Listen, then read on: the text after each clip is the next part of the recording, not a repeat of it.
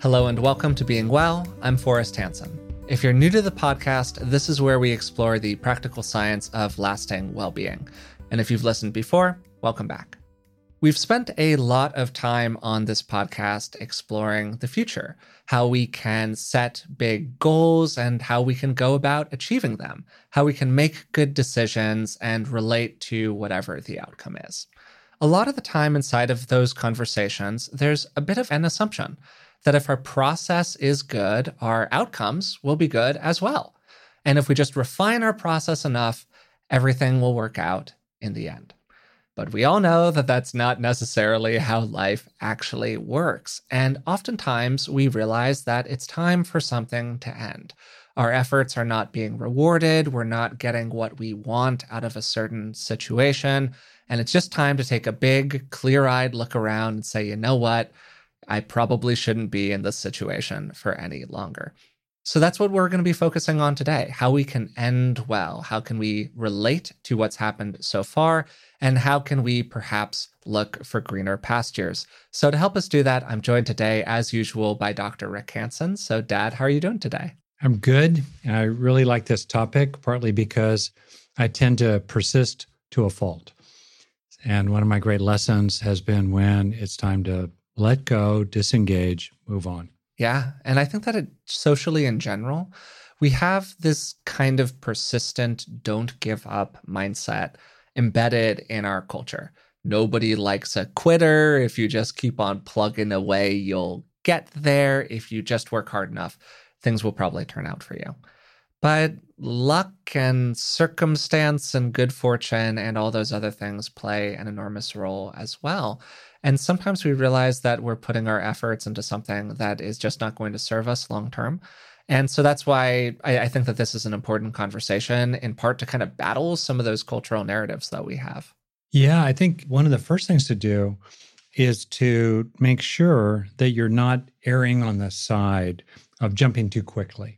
And maybe we could start there, and we therefore we kind of protect that flank, as it were, in the mission here. So I definitely have known people for whom, if it doesn't feel good immediately, they're not prepared to really work on a relationship, say, or if they get some kind of negative interaction with a coworker or their boss, let's say at work, they won't come back into the situation and try to make a repair, maybe assert themselves, maybe speak up and say, Hey, I don't like being talked to in that way. But they're just done. They're just out. They give up too soon. And so it's helpful actually to ask yourself do you have any tendencies to give up too soon? And I want to be clear about one detail here, though.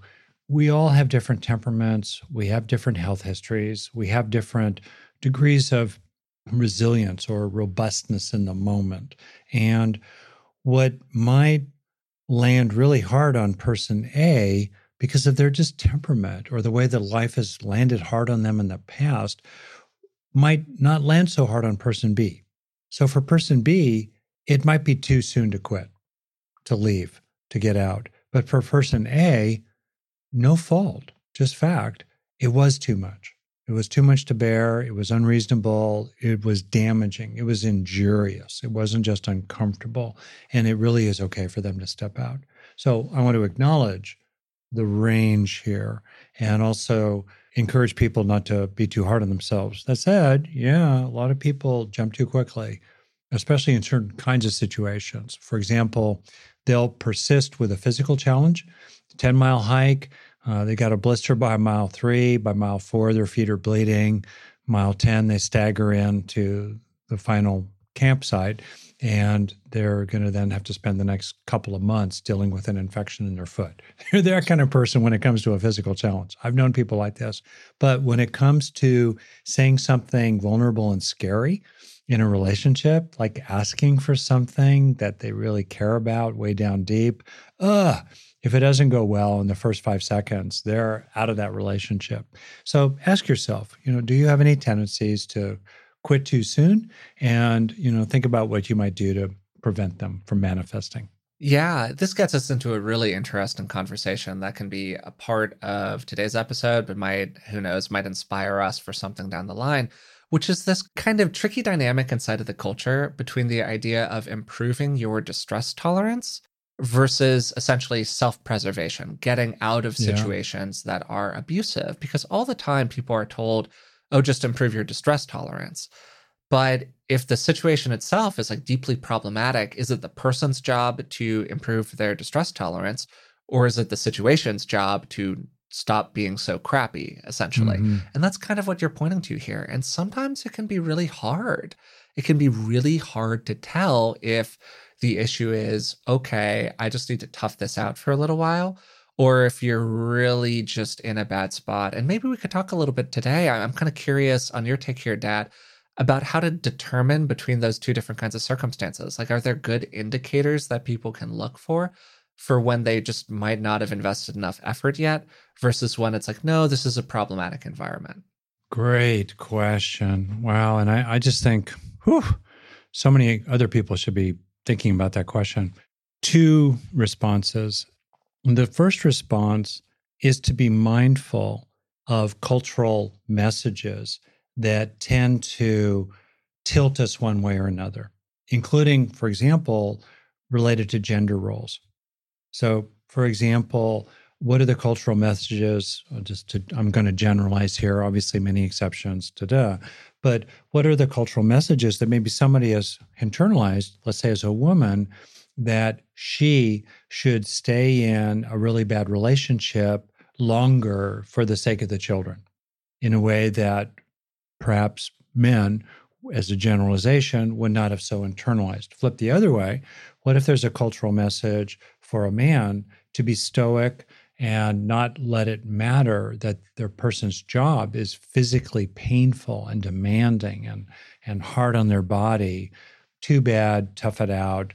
Your dad did it, your dad's dad did it. You got to hang in there. You know, be aware of those kind of cultural messages and also specific messages in your own family of origin uh, around not being a quitter, don't cry, uh, big kids don't cry, stuff like that. So be aware of that. Point one. And put in a correction factor if you've gotten those kind of messages and try to get them out of your head if they're going to tend to push you to stay over long. Second thing, to use a kind of metaphor here, is we are typically resilient, strong animals at the top of the food chain. We can handle a fair amount of chronic green, yellow, red, you know, yellow zone stress, even tipping into orange. But if we're spending a lot of time in red zone stress with little opportunity for recovery, that starts penetrating into our core. To use a metaphor, it's a little bit like getting through the brake pad in your car, and then eventually it gets to be metal on metal. If you're just dealing with the brake pad, you can recover from that. But if your job, if your marriage, if how the in laws are talking to you or about you, if the physical conditions of your life, the lack of sleep you're getting, the nature of your job, whatever it might be, if that's starting to penetrate into the core of your being and you're not getting opportunities to recover back to a green, a green baseline, that's a major indicator Mm. that what you're doing is not right for you. Mm. And as an example of that, I've definitely had clients in certain situations, in, in the context being as a therapist, I should be, and I generally am, very loath to give specific advice. But I've had certain situations with people where I basically said, well, truly, I rarely say this, but I can tell you, in my professional opinion, uh, your son should never go back to that high school, Mm. period. Or you should never go back to that job, period. For example, because it's just so bad for you. So, yeah, that's a question for people. Is it metal on metal? Is it penetrating your core? And a key indicator for that is are you able to recover to baseline? And if you're not able to recover to baseline, if, for example, you uh, have a weekend and you go to work Monday morning and you're still exhausted, Mm. that's a bad sign. Sure. If, you know, you have a lunch break and you're not able to kind of shake it off and chill out and relax and come back after lunch, that's a yellow flag at a, at a minimum. Yeah. For starters, appreciating individual differences in temperament, I think, is a huge part of this. And kind of like what you were saying, and our own individual tendencies around do we tend to leave too quickly? Do we tend to stay too long? I think alongside that, there's a question about what are the things that you're receiving from the environment versus the problems that you see inside of it. Because if there's a balance of pluses and minuses in a given space, it could just be that it's time to spend a little bit more effort there. But if you were just constantly getting stiff armed by the world inside of a certain circumstance, it's just hard to imagine too many of those where things end up working out well in the end, whether that situation is a relationship or it's a job or it's a social environment. If you feel like you're really putting out the effort time and time again, and man, the outcomes just aren't there, pretty good indicator that maybe it's time to bring things toward a, uh, a feeling of completion, if you will. Yeah, I had a friend who was uh, an amateur meteorologist. He was really into the tech of it. He was mathematically inclined, and he had all this gear and atmospheric pressure and so forth. And I asked him, How do you predict the weather, Larry? Mm. And he said, essentially, look out the window, and whatever you see out the window is your best indicator of what the weather will be like tomorrow. In other words, if you want to know what the weather's going to be like today, what was it like yesterday? And of course, weather changes day to day, but on the whole, the best predictor of today's weather will be what happened yesterday. The best predictor of the future is the past. And if you've repeatedly tried to make something happen in a certain situation and it just hasn't happened despite heroic effort, maybe it's time to take a fresh look. You have to w- look inside and ask yourself do you have a particular payoff that given your childhood or your life or your culture, what have you, makes you keep putting out heroic effort, which by definition requires needing to get blood from the stone. Mm. Because if you reach to the statue and it naturally gives you blood or water or what have you, well, then you don't need heroic effort. So heroic effort requires overcoming, you know, insurmountable obstacles. And so if you have some kind of role related payoff, like I'm supposed to make heroic effort in life, including in your relationships. Mm. If you feel that it's your responsibility to make heroic efforts to make other people happy or to make them get along with each other, that's a major problematic slippery slope. Mm. And it's a big yellow flag to be really, really careful about that. The other thing I would just say, if I could, you know, frankly, for me in relationships, if in an important relationship something weird happens, the other person does something, and you bring it up to them and then they blow it off or counterattack, whew, that's a yellow flag. If they do it again, that's clearly two strikes, minimally on the board. That's an orange flag. And if they do it a third time, strikeout. I mean, baseball metaphor, to me, you know, three strikes, you're out. And sometimes in certain kinds of behaviors, two strikes because it really teaches you. If you've made a sincere effort to repair with that person, you've given them a chance, and they just won't do it.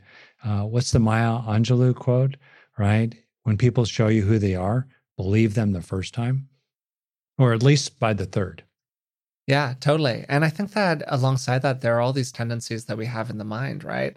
And one of them very much is our cognitive bias around sunk cost, with basically the idea that if we've devoted effort to something, then we should just keep on devoting effort to it to justify the previous effort, previous money, previous whatever that we spent inside of the circumstance. And look, sometimes, yes, as we're saying, there is an accumulation of effort over time. You're not going to become a fill in the blank, a YouTube superstar, or whatever overnight. That's like not how any of this works.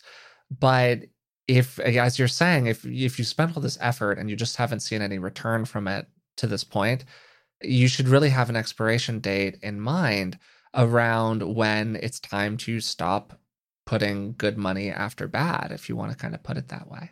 Yeah, it is interesting the kinds of things that keep people stuck. So we're talking now clearly about what keeps people stuck. Then we can talk more about unsticking yourself. But one of them is the longing for a just world or the longing rooted in childhood for a perfectly responsive partner.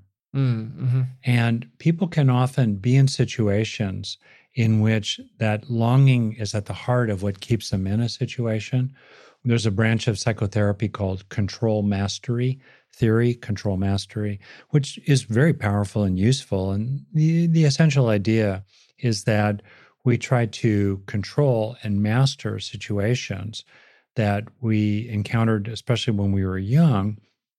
And then the question becomes can we master them well, or do we tend to keep picking situations that are so like the ones in which we were young that our quest is doomed from the very get go? Mm-hmm. So people can ask themselves, you know, am I in this relationship? I am in this job. Am I pursuing this career?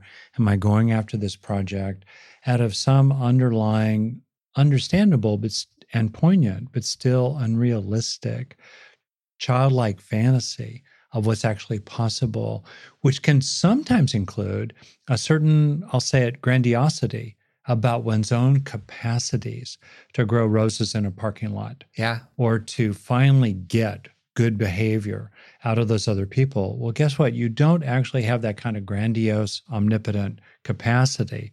You're a good, normal person with good, normal capacities, but you can't make them do those things necessarily. Uh, you can't, including, you can't get a a dog to ride a bicycle or something like that. It's just not going to happen no matter how, how much you try, which then takes people into a kind of mourning, mm. a kind of grieving mm-hmm. of the dashing of that hope for possibility and the discomfort in facing that grieving and the sense of futility and um, I can't make it happen and it's never going to happen. That can really be hard for people to bear, but it's an important thing to be able to bear, to be able to mourn, in effect, the dashing of false hopes. Yeah. And I, I have a question for you, maybe around that. A lot of this, I think, has to do much of the time with experiencing a degree of disappointment. Yeah. We've been in a relationship for a couple of years, and man, we just realized that we're not getting what we want out of that relationship. We've been in a job for a couple months that we were really looking forward to and now three four five months later we're looking around going wow this is just not what i thought it was going to be um, i was made all these promises by people and they have failed to deliver on those promises whatever the situation is there's a lot of disappointment there like that that feels really bad and depending on what your personality type is that could lead some people to really lash out to really get angry and oppositional at the other person at the workplace whatever or it could lead people to get really self deprecating. Uh, how could you not find fulfillment yet again inside of this space? Maybe in the context of the work that you've done with people clinically, over time, a lot of people are sitting in your office because they're dealing with disappointment of one kind or another. How do you help people relate to that experience and, and kind of feel okay and protect themselves from that disappointment? Yeah, it's a very perceptive uh, question for us. Well, of course, we begin with mindfulness and self compassion. You know, be aware of how you feel. It's, you know, simple, down to earth stuff, nothing exotic about it. Just what's it like to be you right now mm. with this? Can you can you feel it? What are you thinking? What are you feeling? What's going on here? What do you wish had happened? What would have made it better if it had happened? That's a very nice and concrete way to help yourself reflect on things that have occurred to you. Does this situation remind you of anything? Does it remind you of being in varsity sports in high school? you know, does it remind you of the first day of school year after year? Uh, what does it remind you of? Is there anything that you've transferred from the past into the present? So, starting there. Then I think there's a very important question, and each person gets to answer it in their own way. With regard to this particular job or person or situation, what were realistic hopes, realistic expectations? The disappointment is related to falling short of that. And it can be helpful to be honest about, you know, my expectations, for example, my hopes were unrealistic. They were transferred in from childhood. I was looking for a kind of mothering in this relationship or a kind of fathering that I should have had when I was 10 years old or 10 days old. I didn't get.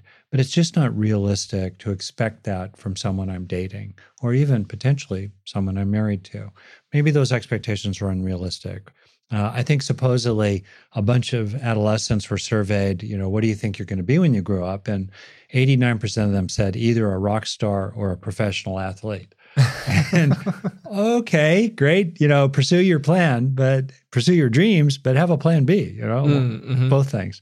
So yeah. then you get to whatever is true for you, you go, yeah, I did have a semi realistic. I wasn't crazy. It wasn't nuts to wish for that. They did say this to me, or I had a reasonable expectation of decent treatment by this other person, you know, appropriate professional conduct. And wow, they failed. Or wow, it just didn't turn out that way. It did fall short. And you know, making that distinction between unrealistic and vaguely, loosely realistic hopes is actually really helpful because it can tend to also reduce the disappointment if you start to realize that your hopes and expectations, your your standards were unrealistically high. That's part of it. And then the last thing I would just say is when you get to kind of the core of the disappointment, I think it's helpful to let yourself feel it you're sad. You're hurt. Maybe you're wounded. They really shouldn't have treated you in that crappy way. It got you. It wasn't right. It feels bad. And then it helps to bring a kind of soothing and healing to yourself. And at some point, pick yourself up, dust yourself off, and look around. Okay, where is there more fertile ground for the seeds that I have within me that I want to bring into being? What kind of person is likely to be more receptive to the kind of person I am? What kind of job is better for my talents? What can I learn from this situation to scrutinize more in you know the early stages of a relationship or a roommate situation or a place to live what can I, what information would really help me not um, be disappointed in the future, have greater likelihood of success? What could I do along the way that would lead to greater likelihood of success the next time around? And just knowing those things, mm, mm-hmm. not trying to jump too quickly in them, not using them to kind of suppress or squelch your hurt feelings, your sad feelings, which are totally legitimate, but knowing kind of optimistically. Mm. Optimism is an antidote to disappointment. Yeah. Realistic yeah. optimism and a sense of forward movement, forward momentum. Momentum is another great antidote to disappointment. And a lot of issues are cleared, frankly, by just putting daylight between yourself and the train wreck. Mm-hmm. Each day you put a little more daylight between yourself and that train wreck. And after 10 days, certainly after 100 days, it often starts feeling a lot better. Yeah, I think you really hit something at the end there that I was hoping to talk about a little bit which is the value of optimism and the ability to turn toward our hopes and dreams essentially for what's going to happen next. Because there are kind of these two aspects to things ending, right? There's relating to what's happened, taking stock, giving ourselves space, being kind to ourselves, whatever. And then there's turning toward the future. What can I make that I wasn't able to make in the situation that I was in? And maybe that's part of it, right? You don't have to be somebody who's constantly trapped in the grass is always greener. I've definitely been there in my life, and it's a very problematic place to be. But I do think that if you are just so excited about an idea that could happen in the future, that is made impossible by a situation that you are currently in, wow, that's a pretty big indicator that maybe you should start looking for a different situation. If you feel that there's just no way that you could bring that dream to bear inside of your current environment, really, really strong indicator that your current environment isn't serving you so well. And then just going through the the series of thoughts around what am I excited about now? What are the new possibilities that have opened up for me? Yeah, I got let go from my job and that really sucks. And I'm going to do my best to not be incredibly self critical. I'm going to try to go through a thoughtful process around what do I want to do differently next time that is suffuse with self compassion as opposed to self criticism, all of that good stuff. But then also, what is actually legitimately exciting about this new circumstance that I find myself in, even if that circumstance is on the surface a pretty negative one. You lost your job, you are no longer in a relationship, whatever it might be. I think it's useful to balance two things. And this is particularly important when we take into account that many, many people have very limited influence over their family situation, who they're in a relationship with, or the kind of work they do. Yeah. And part one here is to realize that sometimes what's really helpful is to look at your work or your function and to say essentially, it is simply what it is. And that's okay. It doesn't have to be a world beater career. It doesn't have to be more than what it is. It's a simple, functional thing I do. And in a weird kind of way, for me at least, it helps to imagine when our ancestors were hunting and gathering, nobody had a career, nobody had a bestseller, nobody had a five star review, nobody had possessions of any magnitude because everything you had, you had to carry on your back. And on any given day, you were hunting and gathering and talking and relating and cooperating and managing the everyday difficulties of your life. So I think in that context, making a living, washing dishes, or bussing tables, or driving a truck, or manipulating numbers in, in any kind of a job, they are simply what they are. And I think there's a way to come to peace with certain situations where my life choices, my karmas, just the uh, things that have happened, it is just this. And I don't mean that in any way, shape, or form to try to deny the importance of addressing privilege and you know improving opportunities for everybody and so forth. But sometimes we just find ourselves in situation and we make ourselves crazy by expecting more from it than is really available in it. You have friends you know they're good people and you have, you realize after a time you know i'm never going to get a kind of listing from that person or mm. I'm we're never going to be able to do this fun thing or mm-hmm. this person is never going to be intellectually scintillating. All right, fine. And they're my friend. They're my buddy. They're cool. They have a good heart. We like each other. It is what it is. We hang out, we watch sports, we yak, we play cards, we make a meal together. That's okay. So that's one side of the truth. The other side of the truth, I think, is that, or opportunity for us, really, the other opportunity is that often we can redefine the situation we're in in our own terms and redefine it as a game that we can win at or a movie that we care about. And I think back on an early visit I had to um, a bakery run by the San Francisco Zen Center 35 plus years ago, before you were born. And I walked into this place and there were all these people working there who were bussing tables, moving dishes, making coffee, making donuts, you know, working the cash register. And what was really clear about all of them is they had a tremendous sense of presence and practice and open eyed alertness and open hearted uh, relatedness. And it was really clear that they weren't there to fill the sugar container per se that wasn't their fundamental mission. They were using the activities of their job, setting out napkins, washing dishes, and so on, as a field of practice. They redefined it for themselves. And they were getting a lot of value and a lot of growth and satisfaction and fulfillment and happiness in their relationship to what they were doing, which was a huge field of opportunity that was under their influence and with regard to which no one could defeat them from finding their own attitude and their own practice and their own meaning in relationship to what they were doing. And that I think is an opportunity for people as well, even if we're stuck. Sometimes we're stuck in certain situations. Can we still find meaning and value in it no matter what? We'll be right back to the show in just a minute, but first a word from this week's sponsors.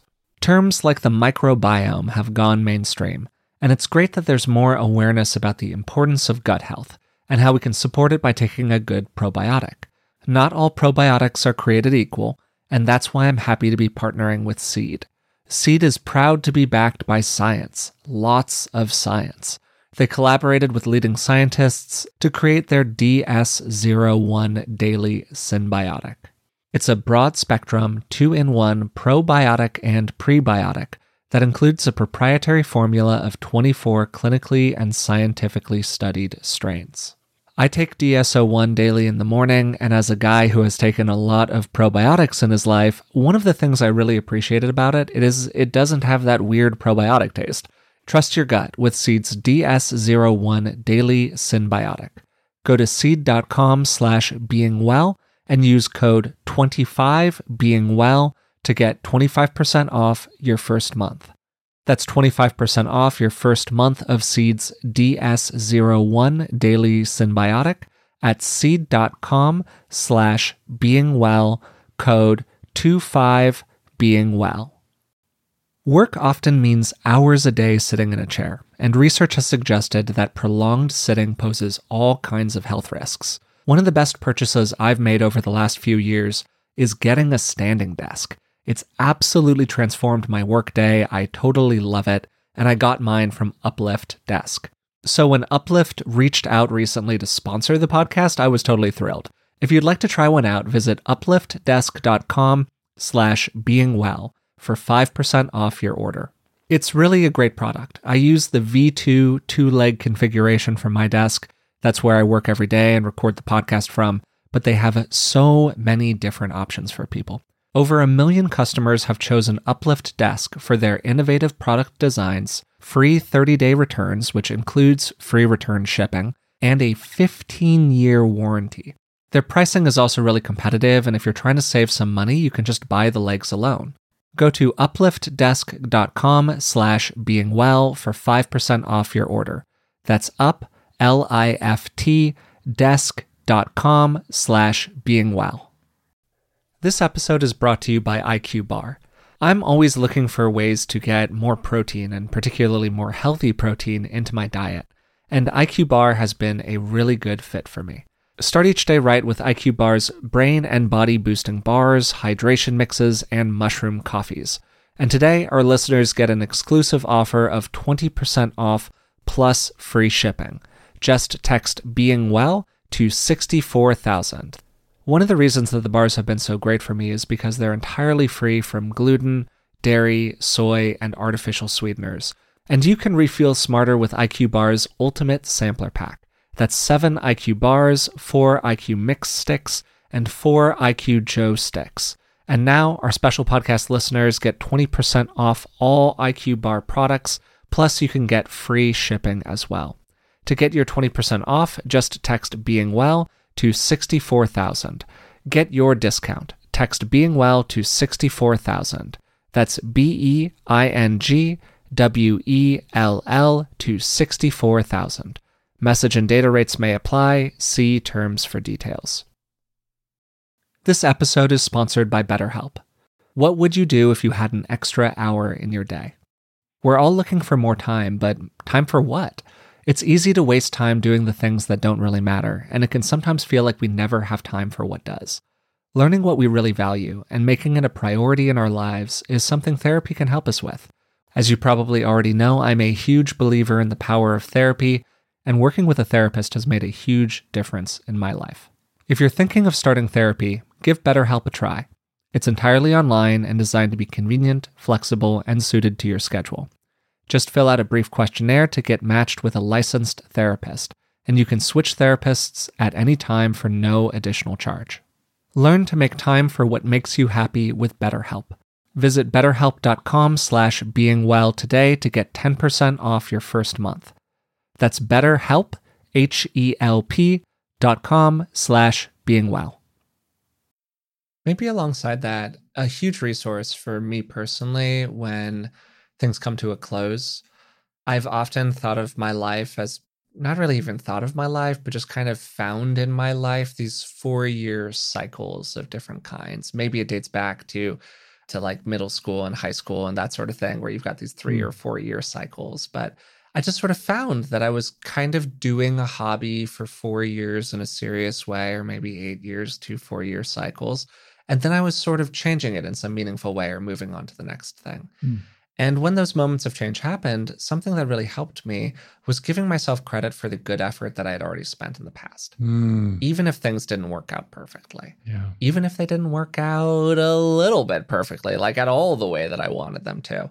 If I was able to look at what I did and honestly say to myself, you know what, Forrest, it wasn't perfect. You didn't do everything perfect. There are all these other things you could have done. Sure. Okay.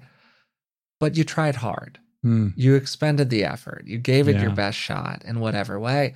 And whenever I've really been able to say that, and that's just like a life lesson right there. Whenever I've been able to say that, I've ended up happier.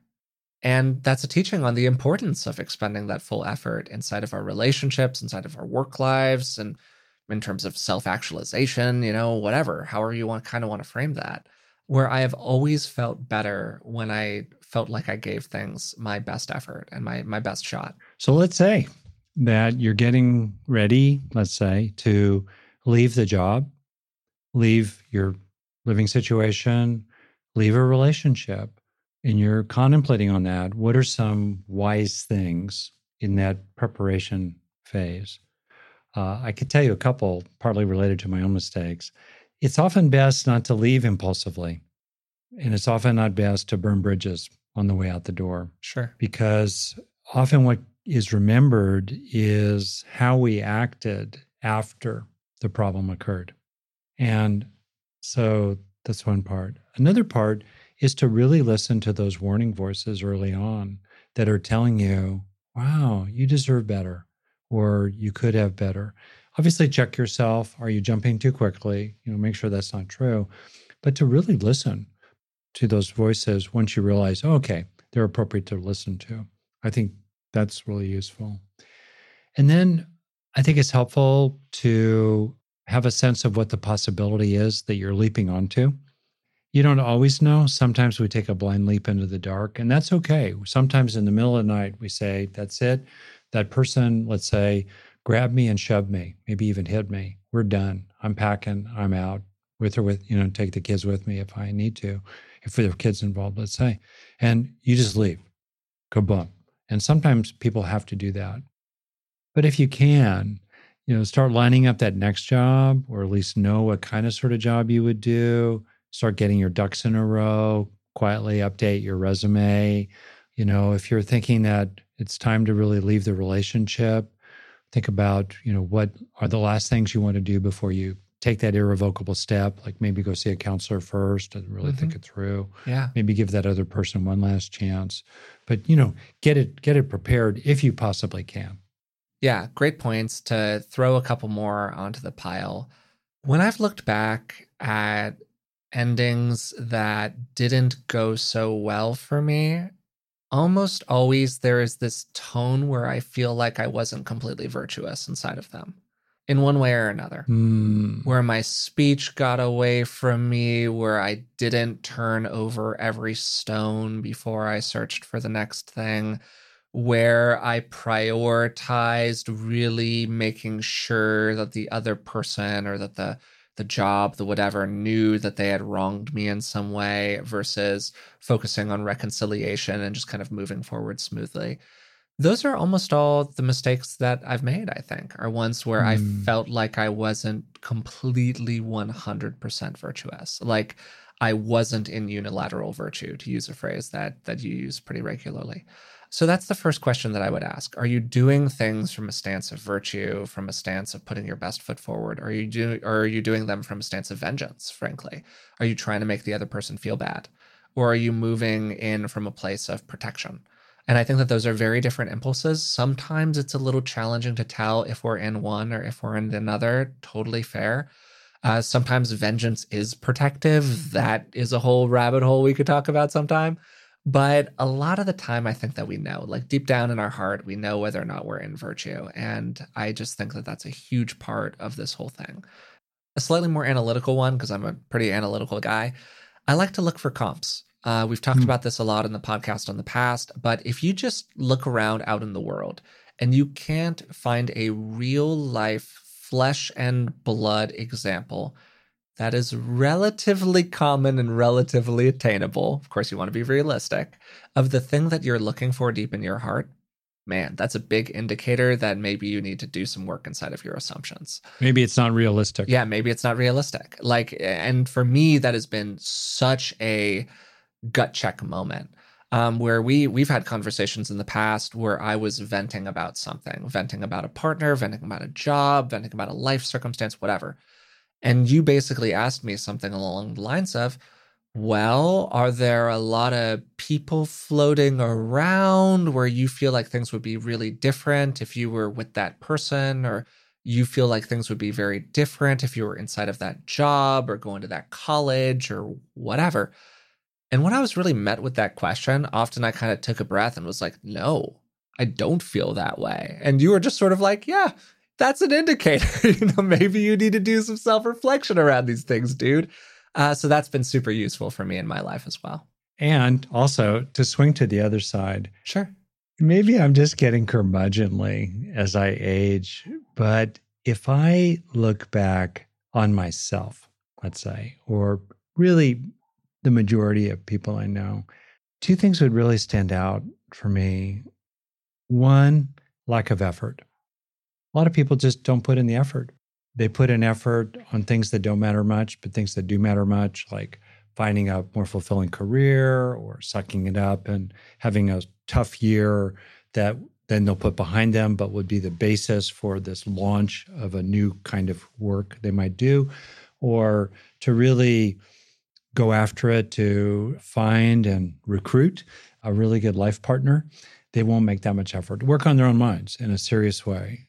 They won't make that much effort. So I think it's that's a cautionary tale. Another thing is that people, I think, often don't really listen to the longings in their heart for the kind of life and the kind of situations and the kind of self-expression that that really calls to them they push those voices away they don't they don't make the effort to manifest what those little voices are saying i think that's really true and then the other thing related to all that i think a, a lot is that people don't feel they deserve as much as they actually do.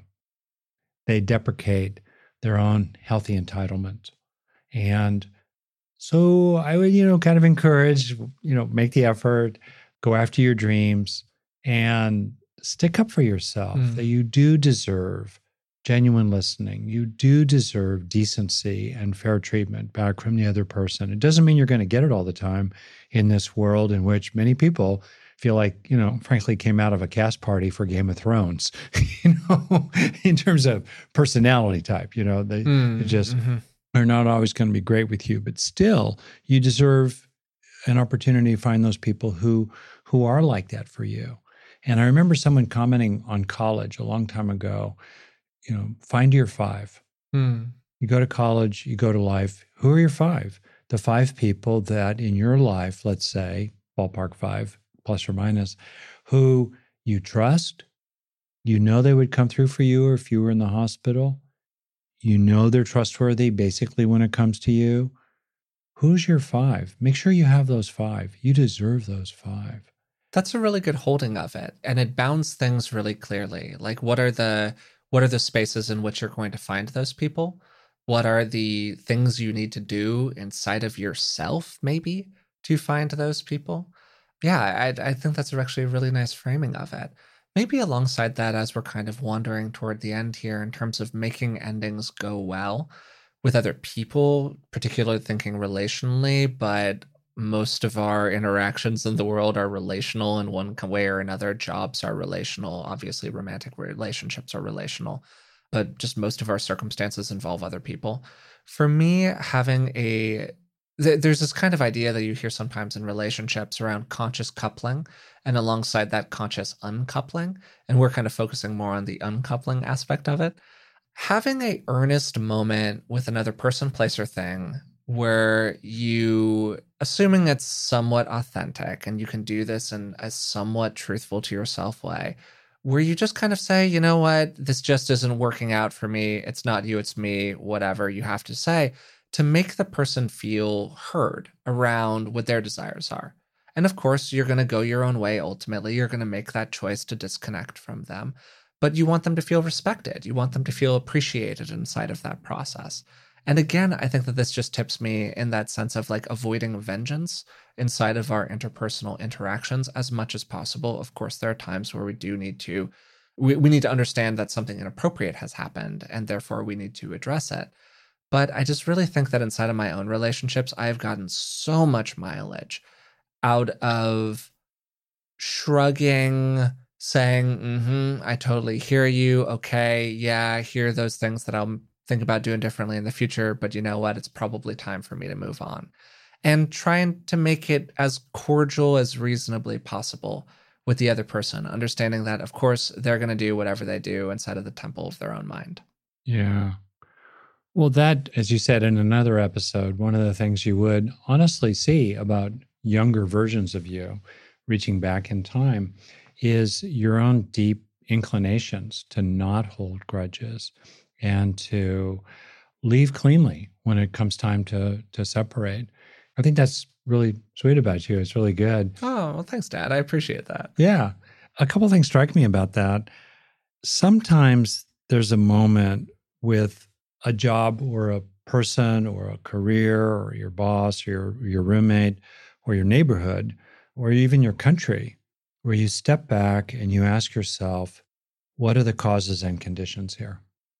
No praise, no blame, no distortion either way. What is true? What is this person capable of? What has this person demonstrated again and again and again? What are the pressures on them that are just inevitably pushing them in a certain direction? What can you realistically expect? If the best predictor of the future is the past, if the best predictor of tomorrow is yesterday, what can you expect here?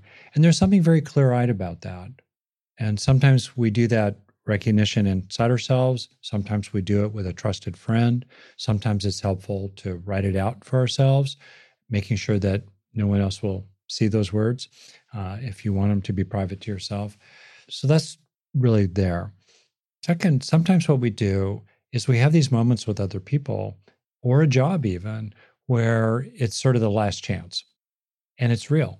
And for us, it really is the last chance with our roommate or our wife or our boss or the graduate program we're in, whatever it might be.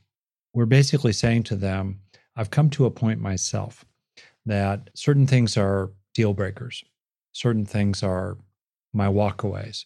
And I really need no praise, no blame, just fact. I really need certain things, A, B, and C, going forward. Whatever has happened in the past has happened. I'm not going to argue about it. I just want to really establish that going forward, certain things are going to be true, whatever those might be. And then you have a real conversation if it's appropriate or possible. Sometimes it's not safe to have that kind of conversation, especially if there's any hint or possibility of, of violence. Uh, so you don't have that conversation. You already know the answer. But if there is a possibility. In effect, you're giving that other person or situation one last real chance. And I've seen most of the time the person or situation does not rise to the occasion. The past is a good predictor. They're not going to budge. That dog won't hunt. They're not going to change. Don't send a duck to eagle school, etc. And you just know it. But at least you know that in your heart you gave them an honest one last chance. Occasionally, occasionally, I don't know what to ballpark it, one in five, one in 10 ish, my personal sample, is that the other person or situation really does budge. Mm, mm-hmm. Sometimes they have to come close to the precipice for the relationship to end or the living situation to change, et cetera. But when they really get that close, burp, they change and they make a genuine change that lasts. So there is that moment to be able to say what that is to other people. Mm-hmm. And then clarifying for yourself what is your manifesto? What what really is your last chance need? I mean, what's your ask here? What would it look like if you got what you wanted? What would it look like if it was good enough to to stick around? Mm. And then clarify that for yourself. And then if it's appropriate, you can bring that up with the other person. That's really lovely because it also helps you turn toward the future. Yeah. In a really positive way, right? And in the process of doing that, of course, these are reflections on the past, but they're also that that excitement finding mm-hmm. about what could be potential looking forward now that you have come to a kind of ending. And that can absolutely soften the sting of whatever you have to give up by the process of letting go and kind of saying goodbye as a kind of final question, maybe before we come to a close here, endings can be really scary for people. because they don't have a soft landing somewhere else. Yeah. A lot of the time, we don't have a job set up when we get let go of somewhere or when we leave a job for whatever reason. We don't have our next relationship set up. That's probably appropriate. And that process can be really frightening because we might fear that we will never have another opportunity that's like the one that we just left. And for some people, that will be true. How do you help people or how can you think that people might be able to help themselves deal with some of the fear around that? Mm. i think this gets quite existential too. Yeah totally for sure. Because of course everything is ending yeah. continuously. Absolutely. Uh, like what? Can do a little existential dread here at the end. Great i love it. Yeah yeah yeah and um, so one thing that's really helpful is to focus on beginnings and continuings Mm, mm-hmm.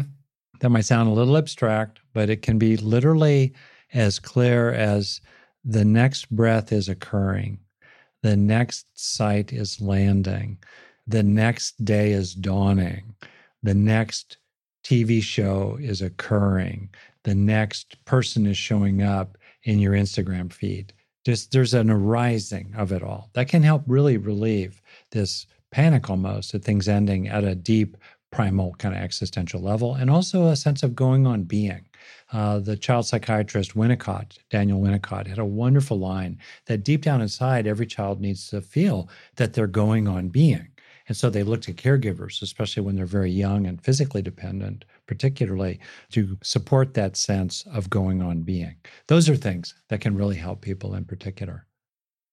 Okay, so now enough of the existential cosmic stuff, more down to earth. It's also helpful for a person to ask themselves, huh, are there any past endings, which might include abandonments or shocking losses or abrupt exiles that they've experienced in their past, even going all the way back to early childhood, that are turbocharging present moment reactions. In other words, maybe, for example, there's a kind of poignant leaving of a nice living situation that someone was in. And yet it seems to hit someone really hard. And then they realize, oh, wow, I grew up in a military family and we changed our living situation roughly every six months during my teen years. And I never liked it. I always had to say goodbye to people. I hate saying goodbye. And maybe there's something previous in your life that is making this experience really hard for you. And being aware of that could then help you process that experience to maybe make it easier for you to deal with. There's that part. Another thing is around fear of endings. That often can be really more like a fear of beginnings, the new beginnings that people are anxious about, afraid of making new friends, it's uncomfortable, doubting themselves and their capabilities. You know, will I be able to really handle this? And so, actually, it can help yourself to think through okay, what am I going to need to handle? Pull out the yellow pad and start making a list of the things you need to do. And that will help to bind the anxiety about the loss, and it will tend to turn you toward the gains, the kinds of things you're going to be handling. So you can feel capable and resourceful, and you won't be defeated, you won't be destroyed. You're going to be able to keep on going. Another thing uh, related to that is to look inside and realize, you know, I, you, whoever you are, have handled so many things already in this life. Mm, mm-hmm. I've dealt with challenges. I've dealt with so many chapters ending in the, the book of my life, and I did okay. I came through those things. I'm going to be okay. I really am going to be okay. And that kind of reassuring of yourself can help you be more comfortable with, you know, with things ending. Mm. The last thing I'll just say about all this uh, really has to do with a kind of vision of life. And this is something I've kind of been wanting to mention for a while, in that I think that one of the things that causes suffering in people is a life that feels too tame. And what I mean by that is that there is deep in our own psyche wilderness. There is wilderness inside every one of us, and there is wilderness all around us the sky above, the forests, the plains, uh, the life of the ocean, everything out into outer space. It's wilderness. It is wild.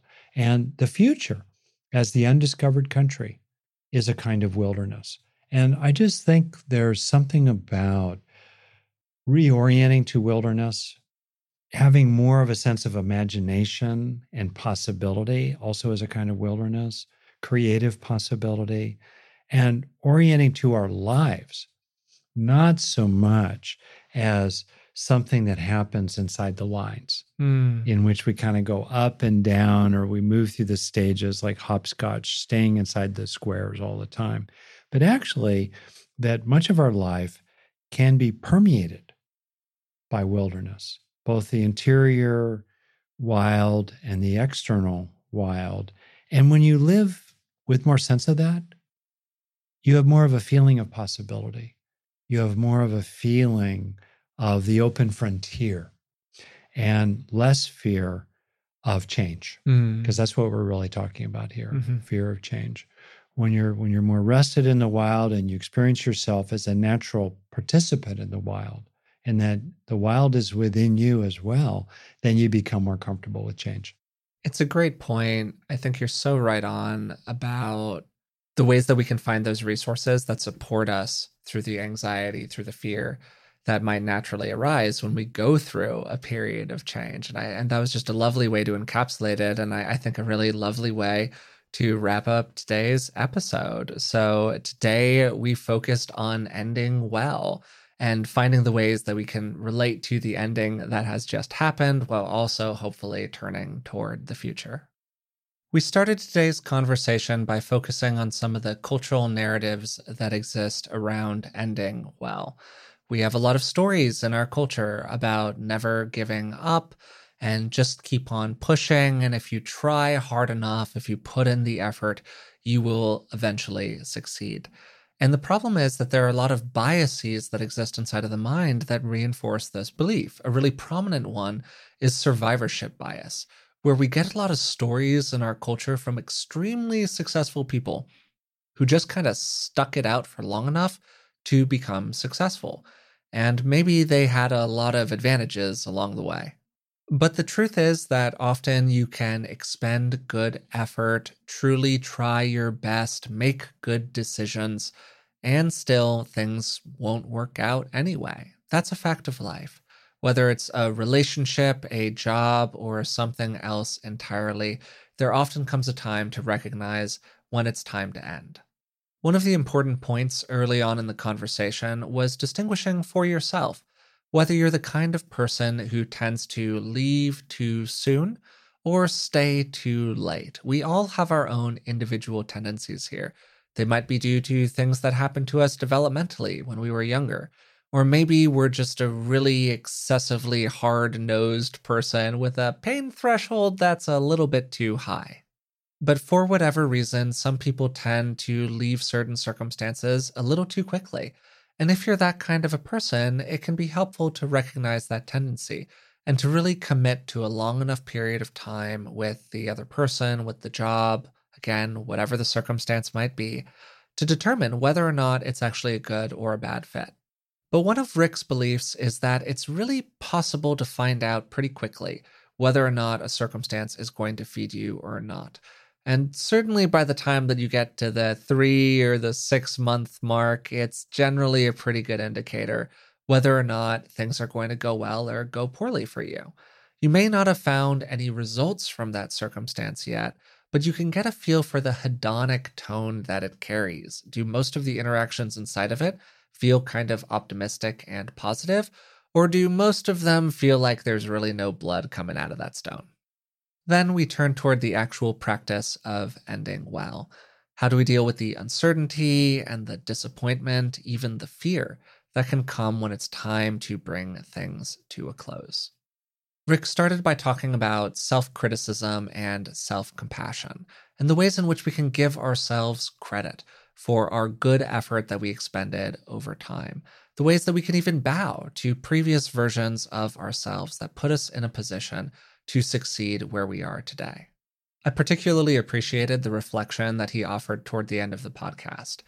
about turning toward the uncertainty, the rampant possibility that exists out in the world, having a kind of explorer's mindset about the whole process of discovering what could be possible for you in this lifetime. That's something I'm really going to try to take into my own life. I can be a little conservative, a little over thoughtful sometimes about aspects of my own decision making. Uh, I tend toward anxiety a little bit as a personality type, so I tend to be careful and, and not take some of the big swings that maybe I would be really benefited by. And I think that his recommendation around wildly embracing possibility can be a beautiful antidote towards the feelings of fear and disappointment that can come at the end of a given thing. So, if you've been enjoying the podcast, I'd really appreciate it if you would take a moment to subscribe to it through the platform of your choice and maybe even leave a comment, a rating, a positive review. It really does help us out. If you'd like to support the podcast in other ways, you can find us at patreon.com slash beingwellpodcast. And for the cost of just a couple cups of coffee a month, you can support the show and get a bunch of bonuses in return. Also, if you prefer watching your episodes rather than listening to them, you can find me at youtube.com slash c slash Forrest Hanson. We're increasingly posting video versions of the podcast episodes there, and I hope you'll check it out. So until next time, thanks for listening.